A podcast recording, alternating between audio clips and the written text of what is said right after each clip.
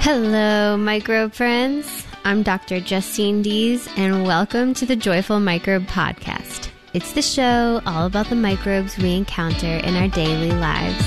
Thank you so much for tuning in. I can't wait to share this show with you.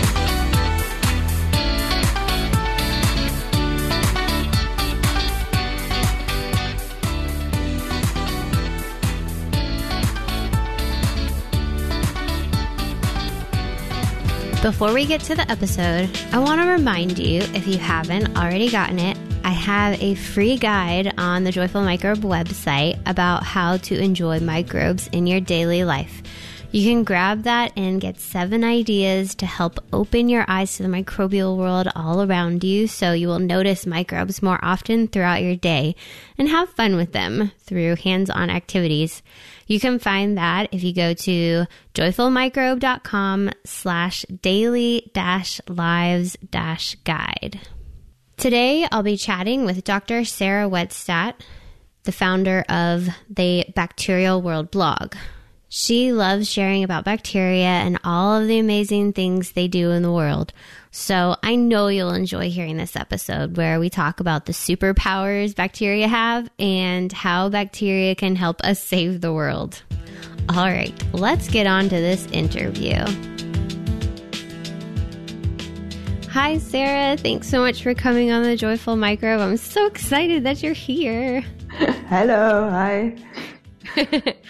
So you and I have followed very similar career career paths. Um, we even studied the same bacterium for our PhDs, Pseudomonas aeruginosa. Mm-hmm.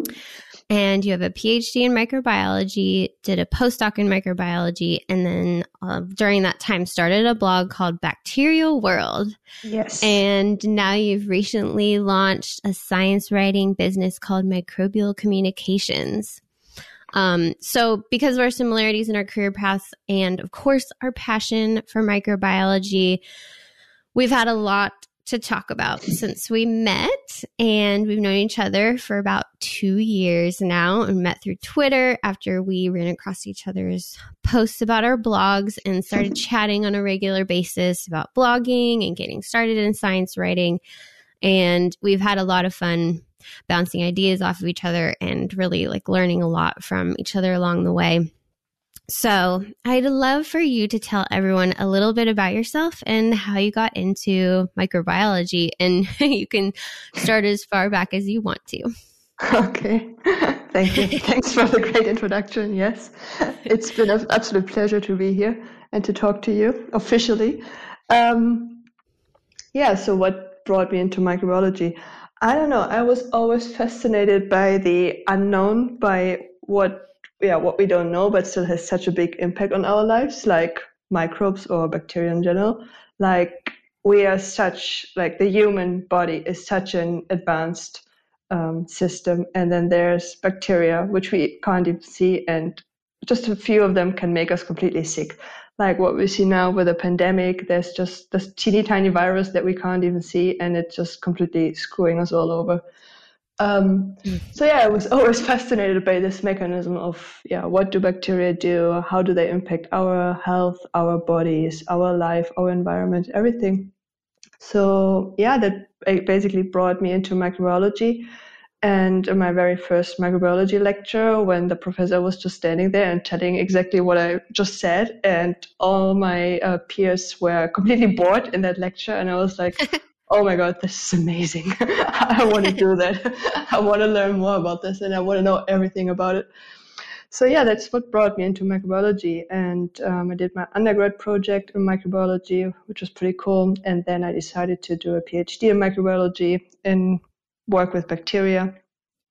And um, yeah, I did my PhD in how bacteria kill each other. So there's like, they're even so sophisticated that they have these advanced nano weapons that they use to kill other bacteria. I, I just find that extremely, extremely cool and extremely fascinating.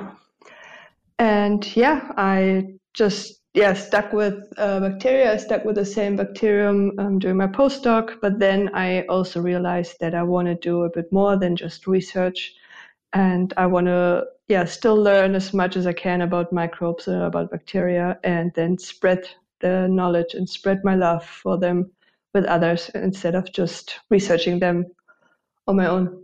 So yeah, that's why I decided to do to start the blog Bacterial World to just talk about how amazing bacteria are, what they can do, how they impact our lives. And yeah, out of that came the whole business idea. And yes, with the pandemic, I felt I had no other choice than just to go for it and yeah, just start the science communication business and leave the lab basically.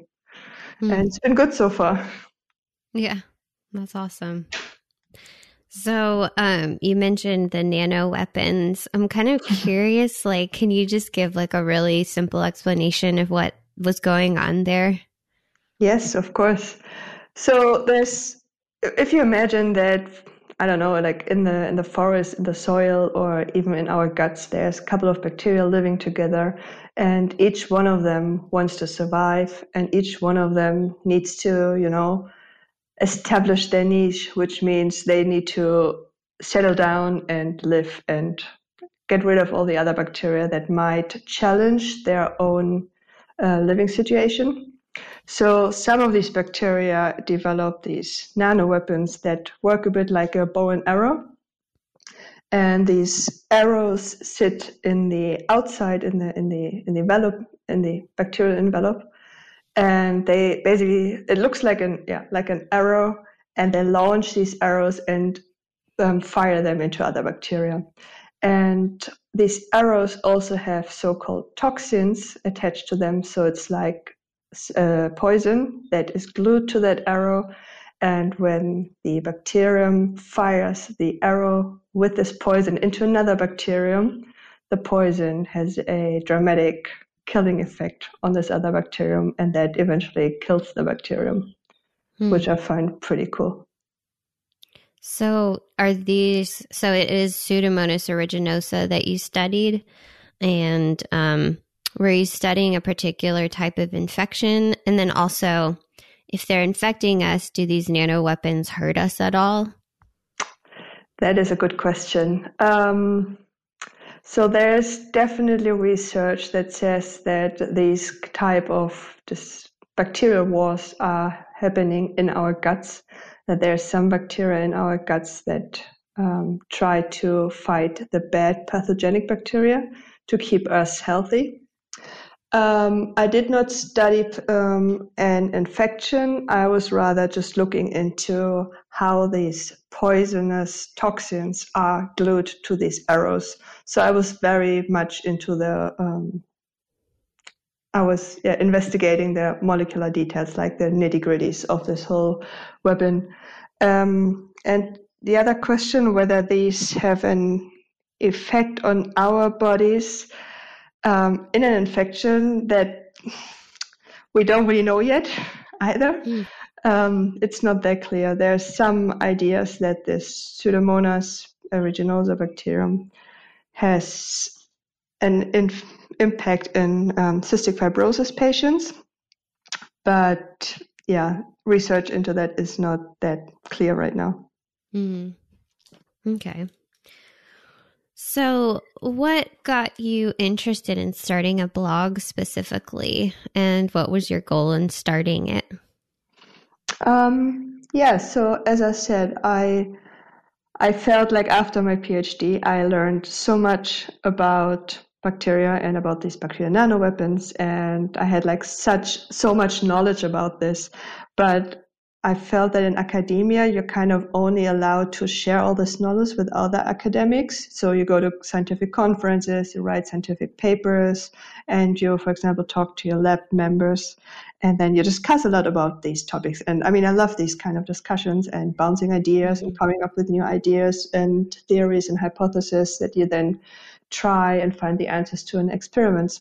But I always felt that this knowledge that I gained, I want to share with my friends and family, for example, because I'm just, I was just so fascinated by all of this. So I, yeah, I just felt like I needed to mm-hmm. share it.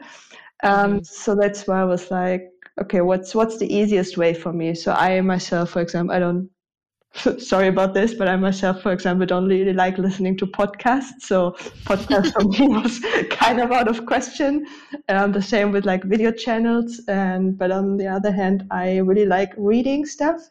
And I think I wasn't too bad at writing about all of this. So I decided to just start a blog and, and see how it goes and how, see how I like it. And that's exactly what I did. I started the blog, and I my first post was actually about these nano weapons that I just uh, talked about, mm. explaining them, explaining a couple of things about of my um, PhD project, and then I talked about um, my project from a postdoc, and then I was just looking into other publications and on new publications on new bacterial concepts that I really wanted to learn about myself. So mm-hmm. it gave me a really good um, opportunity to just yeah sit down, read a couple papers outside of my own field, and learn about something completely new as well, and then yeah bring this knowledge out to other people and share it with everybody. Yeah, yeah, I felt very similarly yeah. that I really wanted people to uh, get to learn the things that I was learning and. Yeah. Just loved it so much, but then always enjoyed sharing that with other people. But then also, like you said, it's like you study something very specific and it's really fun to kind of go a little bit outside of your specific area of research and read up on that and then share that with other people as well. Exactly, yeah. So whenever you're doing all of this, it's like you kind of have to learn a lot about science communication and um, you talk about that stuff. You have done some different talks online to help share science communication with other researchers and students that want to learn how to do this better. So, do you have just like a favorite tip or a couple of tips you'd like to share? How to better communicate your science. Um, mm-hmm. Keep it simple. Like, um, yeah, what you just, yeah, like for example, with the whole um, bacterial nanoweapon um, when you talk to scientists, they often come with all this jargon and they talk about this and they use words that, if I wasn't from the field, they wouldn't mean anything to me. So I'd say always think about who who's your audience and will they understand all the words that you use, or can mm-hmm. you just find simpler words um, to explain your research, to explain your bacteria, your, your research concept. Yeah, that's an awesome tip and really helpful um, to just be kind of mindful of your audience and what they may understand, and then kind of try to think about what words they may or may not know. And as scientists, that can be really difficult to um, to remember what yeah. people know and don't know. But yeah, it's a really fun exercise, I think, to try to just make things really simple. Exactly. Um, so, okay, let's talk about Bacterial World. You have some really cool topics that you've covered on the blog, and so I want to talk about them. Um, you've done okay. a couple of series that are really neat. One of them is Bacterial Superpowers. Yeah. And then another one is How Bacteria Can Save the Planet. so, two really fun topics. So, let's yeah. talk about the superpowers first. Okay. Um, what made you want to do this series? Um, Actually, that was inspired by a postdoc from my previous lab, who is um, Joana Moscoso. She once rang me up. So she was a postdoc in my lab in London. And um, I knew about her, and she left academia as well. And she did also science communication, and she went into career development for academics. And I don't know, at some point, must have been like almost I don't know, two years ago or something, I don't know. Um, she just contacted me and she was telling me, like, oh, you know what, I have this idea and I kind of want to um, write about bacterial superpowers. Mm-hmm. And I was like, that's such a neat idea. I always had something similar in mind. I, I wouldn't have called it bacterial superpowers, but when she came up with that phrase, it's like, yeah, it's exactly what I want to call it. Um, just to highlight all the amazing things that bacteria do, or like not just amazing, but also really surprising. Like there's mm. so many abilities that bacteria have that we wouldn't even think about. Like why, for example, with the magnetotaxis, bacteria, some bacteria can um, can sense the magnetic earth field just like birds do. And I guess not many people ever thought about that before because why would they? Why, why is it important to a normal person that bacteria can sense the magnetic earth field? So, um, yeah, I basically just wanted to highlight a few of these um, abilities of bacteria. And yeah, just decided to make a series out of it. And yeah, yeah. I love that. Mm-hmm. Um, okay, so you mentioned the that bacteria can read and follow the Earth's magnetic field. So let's yes. talk about that one a little bit more. Sure. So what are they what are they doing? Why are they following the Earth's magnetic field? Okay, not all of these bacteria can actually align with the magnetic earth field. It's just a few of them. And what these bacteria have in common is that they have that they produce certain iron crystals. And these iron crystals, um, they're like clumps of iron basically, and these can align in a chain. And these chains are tightly packed within the bacterium. So the bacterium has these chains um, in their outer membrane or like attached to the outer membrane. And because the chain aligns to the to a uh, magnetic field, the whole bacterium also then aligns to the bact- uh, to the um, magnetic field. So this is how, for example, the bacterium would always be um, looking from north to south, basically, just because of these iron clusters. And when they these bacteria then start using their flagella to move, they would always go either northwards or southwards because they're so perfectly aligned to the um, earth field. Okay, so that's really cool. Mm-hmm. Yeah, that's really weird to think about. Um, yeah. I guess it's like you know you you don't really think about bacteria having any sense of their surround. I don't know. You just don't think of them being as sophisticated, you know. Exactly. But it's like they can be sophisticated and yeah. they can tell where they're going. Um, yeah. So the flagella um, that allows them to move around. Yep how does that work exactly?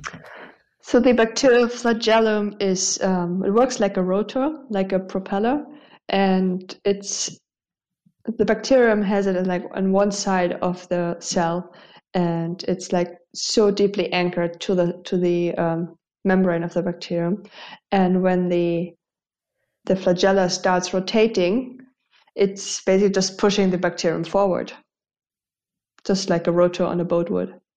Hmm, that's neat to think about. Yeah.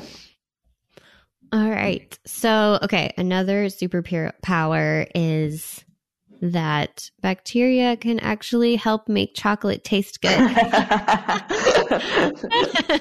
oh, yes. oh, yeah. I know that you love chocolate. I love oh, chocolate. Yeah. So, but I think most people don't realize that bacteria actually help make it taste good. Yes. So just so people don't feel freaked out, um, let's kind of explain how this works and that there's not, you know, those bacteria are not still there whenever you actually go to eat your chocolate. no, no, no, they're not. No, no, no.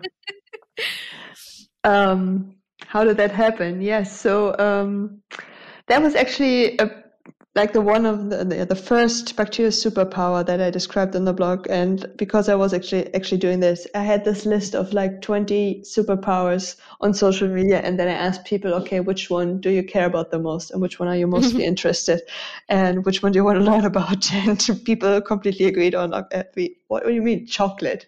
Let's go for that one. Yeah. So yeah, I sat down and I learned a lot about chocolate making and how all this starts and why why are there bacteria or microbes in general.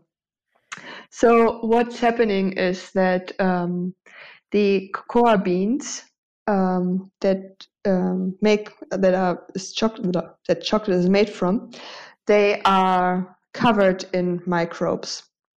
And when the when these cocoa beans are harvested, all the microbes from the outside of the bean come into the inside. And the cocoa beans, they have a lot of um, sugar polymers, and the bacteria then, or the microbes in general, like there's fungi and stuff as well, um, break down these polymers into sugars, into alcohols, into acetic acids, and acids in general, um, and all these amazing and uh, tasteful compounds that in the end all together taste like chocolate to us. Yes. Yeah, that's so neat. So, does it, I would imagine that depending on where it's fermented, the flavors might be kind of different. Do you know if that's true? I think I read that, yeah, it depends on how they're roasted, how long they're roasted, um, where they're harvested from. Yes, but I wouldn't know about the particulars about this. Yeah, that's really neat. Yeah. Um, and you guys should all go and look at the blog post about this. I'll link to it in the show notes, but there's a really neat drawing that um, Noemi did for yep. Sarah's blog. And it's of the the bean and you can see the bacteria on the outside and then once it's opened up then the bacteria get on the inside and the fungi and then that's how you actually end up with the microbes that do the fermentation process. So it's a neat um, visual of that. Yeah. I love that. Um okay so we talked about how bacteria can follow the Earth's magnetic field, but then there's other ways that they know where they're going. And mm-hmm. that's mm-hmm. is that for all bacteria? They have chemotaxis, this thing that lets them know where they're going? No, not all of them have that. Some of them do. Some don't even. Some bacteria don't even have flagella. They can't even act, um, actively move. Um, they're just being carried around by I don't know what. Um, but yeah, no, not all bacteria have flagella and not all bacteria do chemotaxis. And also, chemotaxis is so different from each bacterium for, for all mm-hmm. the bacteria. So some bacteria, for example, they react to sugar, some react to poisonous or like toxic compounds, so they would go away from them to um, protect themselves. And some, for example, they react to um, compounds from our body. So in that case, the bacterium would know that they are within the human body, and then they can start, for example, their virulence program, and they can start become really nasty. Mm. Yeah. So this is really neat mm, that they can tell where they are and yeah. actually move towards things that they want, food or whatever it is, um, mm-hmm. through this mechanism called chemotaxis. So yeah, I like that. That's a really cool superpower. Are there any others that you'd want to mention? Um, what else do I want to mention? Uh, we just, for example, a couple of weeks ago, we wrote about um, the bacterium Caulobacter crescentus, which uh, produces the, the microbial strongest superglue. So this bacterium is actually pretty cool. And again, I just learned about it. I mean, I knew that it existed. I knew like the rough concept of what it does. But um, when I read more into this for this blog post, it was just too cool.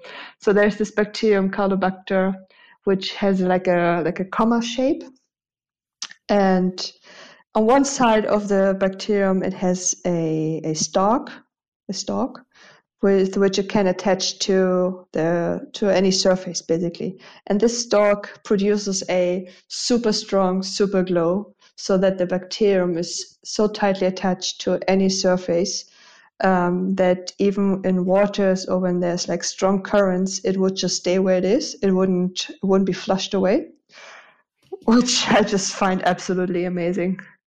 Yeah.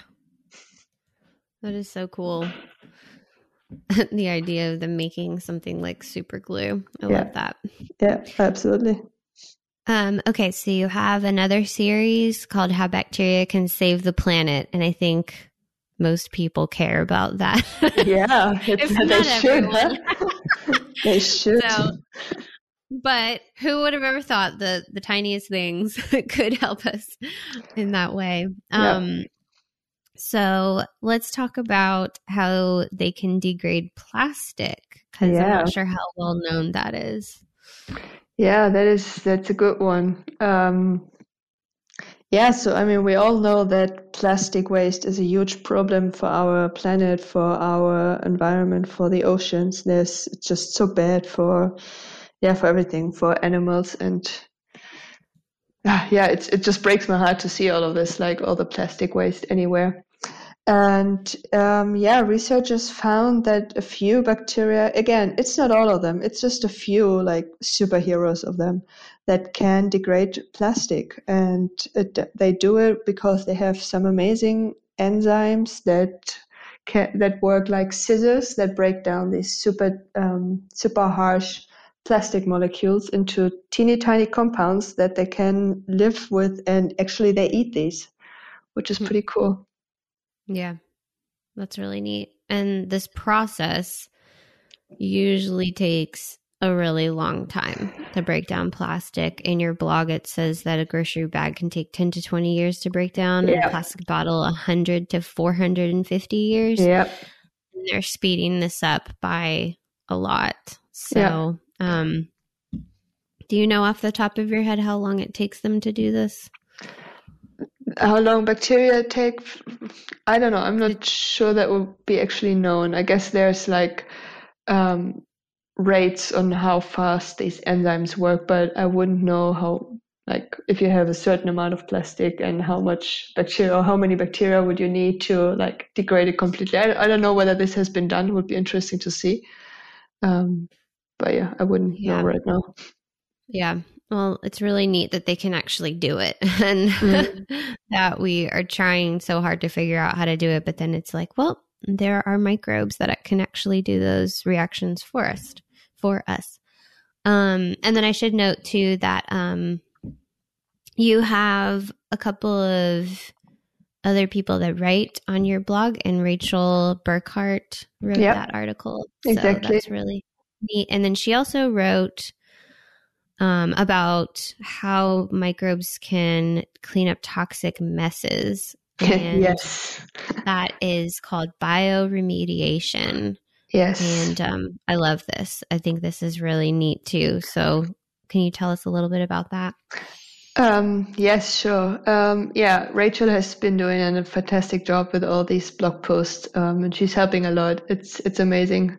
Um, so yeah, bioremediation. Uh, again, it's a huge problem that we have with like chemicals and industrial discharge in the waters or like oil spillages.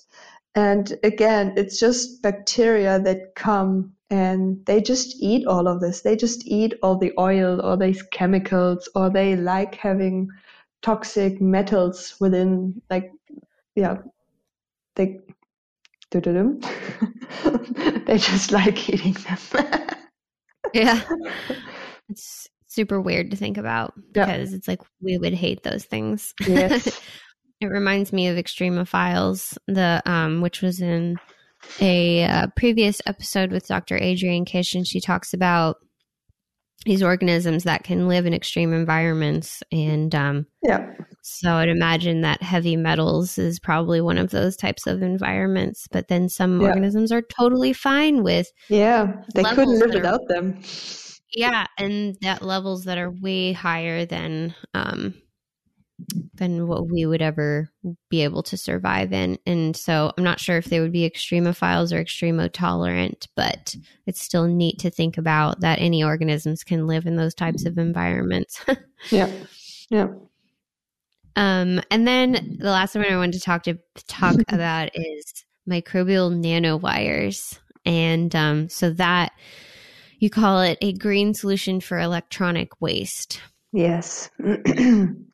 So how does that work? Yeah, that is pretty cool. Again, I, mean, everything's pretty cool. um, yeah, so again, we have this problem of like electronic waste, or um, yeah, it, it's just what we need for our computers, for all the technology that we use these days. It becomes so sophisticated, but then we have so much waste um, that just sits in the environment and that has huge negative impacts on the environment and on our health and stuff. So researchers found that there are some bacteria, again, it's just a few bacteria that can actually do that. They can produce mm. so-called um, microbial nanowires. And these nano- nanowires are actually protein structures. And so they're like long protein fibers. And these protein fibers, they can transport electrons, just like electric cables would do. And these nanowires are also super tolerant because they can withstand temperatures for up to 100 degrees or something. They can um, they still work in like chemicals or toxic um, environments. Um, so and yeah, they're green. So I mean, even though bacteria produce these uh, protein wires, there's also bacteria that can degrade them. So in case we get rid of them, mm. we just bring them basically back into the environment, and bacteria can take care of them again, which would, which would not happen with all the um, all the um, electric cables that we use right now. So yeah, it would be an alternative. Yeah, that is so crazy to think about that we might be able to one day have um, wires that are made by bacteria. That would be so cool, yeah. yeah, I love that. So, from having the blog about bacteria, what um, we've talked about a lot of cool stuff that impacts our daily lives, but kind of what overall have you learned that you think about in your day to day that relates to microbes? Um, in my day to day, yeah, I think that's kind of where the whole fascination for bacteria came from in the first place of how bacteria impact our bodies. So I think the, the simplest to say is just like, what do we eat? and how do we feed the bacteria in our guts? And how do we help them digest food and all of this? Um, so yeah I, I, read about yeah obviously there's probiotics there's prebiotics there's synbiotics all these biotics things um, that have all these fancy names. I mean not everything is well known yet and we still don't understand whether each uh, well, yeah, whether each fermented foods actually has probiotics. Um, I'm not saying that it's just like in general how, yeah, what we eat and yeah, what we basically feed the bacteria in our guts, how that impacts us and how how it makes us feel. Do you mind giving like a brief explanation of probiotics, prebiotics, and synbiotics? Because those are kind of like yes. fancy terms. Yeah, exactly. Things that people probably don't even realize they've encountered. Exactly. Um, yeah, so probiotics are generally speaking bacteria strains that have a beneficial impact on our health. So there are, for example, lactobacillus bacteria. These are the ones that you find in yogurts. There is bifidobacterium, which is also in yogurts or in um, in like these energy, no, not energy drinks, in these um, digesting, you know, the digestion activating drinks um, or whatever. So these are probiotics. Then there's prebiotics, is basically what you feed your bacteria. So this can be anything from vegetables or fruits or onions and garlic and fibers, all of the good stuff that the good beneficial bacteria in your gut need to live and flourish.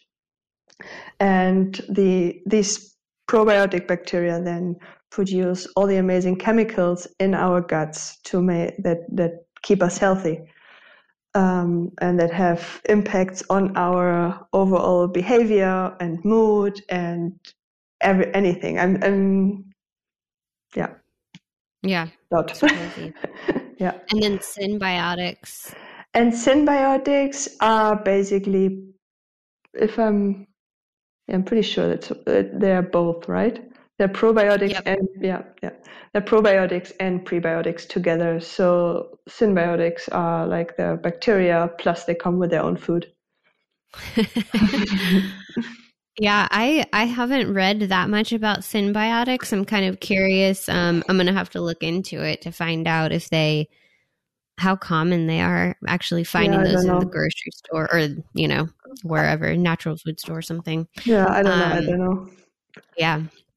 But anyways, so it's kind of interesting to think about that though, especially with prebiotics because that's something that we can think about is that we're actually feeding the microbes in our mm-hmm. bodies. Mm-hmm. um, so yes. it's like you can just reflect on that. Okay, everything that I eat is going to feed something that's in the, in my yep. gut. So, yeah. Um, I think that's kind of a neat concept. Um, so is there anything that you kind of would want to clear up or make more clear to people that um, might be reading your blog? Like, what's the biggest thing that you want people to know about the bacterial world? Um, that not all bacteria are bad.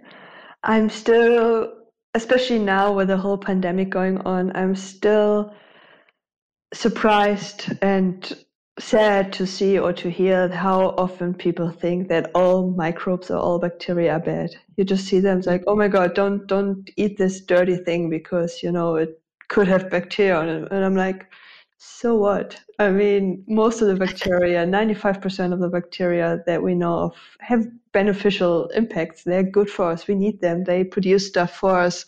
It's not just in our health, like even in industry and, and anywhere um, it's unfortunately it's always the the bad guys that we hear about most, or like yeah, that obviously have the worst impact. And then there's this virus, and everybody now is afraid of viruses. Well, viruses have been with us forever. I mean, mm. yeah, there, there's nothing new about them. It's just something new about this one, but yeah, no, generally we know they exist, and we know there was always this uh, chance of another pandemic or diseases or yeah yeah and it, when it comes to viruses too there there are actually viruses that attack bacteria that we can use as a form of therapeutics to work yeah. with antibiotics and they've been shown to actually work really well and i think that's not really all that well known yeah. um, but I will say that there's an awesome book about that. So if anybody does want to know a little bit more about that and learn about it from a really engaging author, um, it's called The Perfect Predator by Stephanie Strathdee. And I love that book and highly recommend it. And it's mm-hmm. about this idea of taking viruses, phages actually, that attack bacteria and treating infections with them. Um, so, are there any resources that you can recommend? So, if people want to go deeper on this topic, um, they can obviously go to your website, exactly, Bacterial World, and I'll link to that in the show notes. But are there any other um, websites or books or articles on this topic that you'd want to recommend? Yeah, um, books. Um, I really enjoyed reading um, Deadly Companions by, oh, I don't know what was her name? Who wrote it? We'll link to it. Yeah um there was um yeah so that talks a lot about how microbes um, influenced our culture in the world history or like all the different pandemics that we already encountered in uh, like the last thousands of years and how they shaped cultures and history and yeah i found that in- incredibly fascinating. And then mm. again yeah there's this new pandemic now and people are just surprised of like oh my god where does that come from? Well yeah. no they have been with us forever. Um, yeah. yeah so that was a really great book. Um, otherwise there's this book by ed yong i contain multitudes which also is amazing about um, it talks a lot about uh, where where we encounter microbes and bacteria in our daily lives and again we would be nothing without them and uh, mm. how they always impacted us from evolution to yeah again digestion health anything really yeah i can highly recommend that one as well yeah, I love that book. I have it sitting on my desk right here. Good. I grab it every once in a while and look at um, different things that I'm kind of reading about or writing about. So mm-hmm. that's a great one. Yeah. Well, Sarah, thank you so much for coming on the podcast. Of course. Um, where can everyone find, follow, and connect with you? Um, you can find me on Twitter as Dr. Bommel, and you can find the um, the blog at Bacterial World on Twitter as well, or you can find me on LinkedIn and just send me an email as well. I'm happy to talk to anyone about microbes, about science communication, or a mix of these two. Awesome. Well, we'll link to all of your stuff, your websites, mm-hmm. and um, thank you again so much. This has been really fun. And I especially have loved talking about the superpowers and how bacteria can save the world. So this is yes. awesome. Yes. Thank you so much for the invitation. It was really good chatting with you. Thank you so much for listening to this episode of the Joyful Microbe Podcast. Don't forget, you can grab the free guide on the website to learn seven ways to enjoy microbes in your daily life. You can find that if you go to joyfulmicrobe.com slash daily dash lives dash guide. Please subscribe to the podcast so you don't miss an episode. And if you'd like to help others who love microbes to find the podcast, then please leave a rating and review for the show. And tell a friend. To learn more about the Joyful Microbe, head on over to joyfulmicrobe.com where you'll find the show notes and all the links and resources mentioned in this episode. Thanks again, microbe friend. Talk to you next time.